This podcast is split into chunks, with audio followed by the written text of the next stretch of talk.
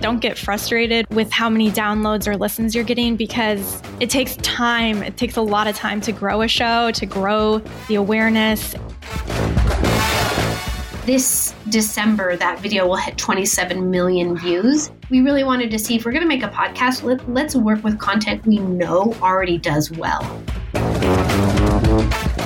I think that you have to take a rest, mitigate a risk, and then see what's working, what's not, and continue on working to to better your product for your target demographic, whether it's your students or your staff or both.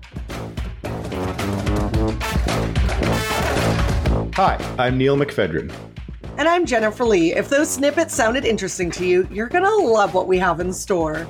We're the hosts of the Continuing Studies Podcast, a dedicated podcast for higher education podcasters to learn, to get inspired, and to meet other fellow university podcasters. Every other week, we present a 15 to 20 minute episode spotlighting a unique university podcast or podcast network. From deep dive interviews to sharing the personal podcasting experiences of our guests, we bring you the real, the raw, and the inspirational stories behind the mic. That's right, Jen. But it's not just about listening to stories. We also extract actionable tips and nuggets of wisdom from each of our guest journeys. Things that you can apply and enhance in your own podcasting practice.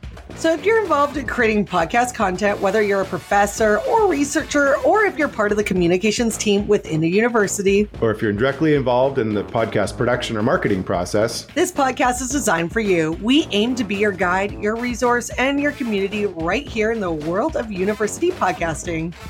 Join us bi weekly on the Continuing Studies Podcast, where we explore the intersection of higher education and podcasting, one inspiring story at a time. Together, let's shape the future of university podcasting.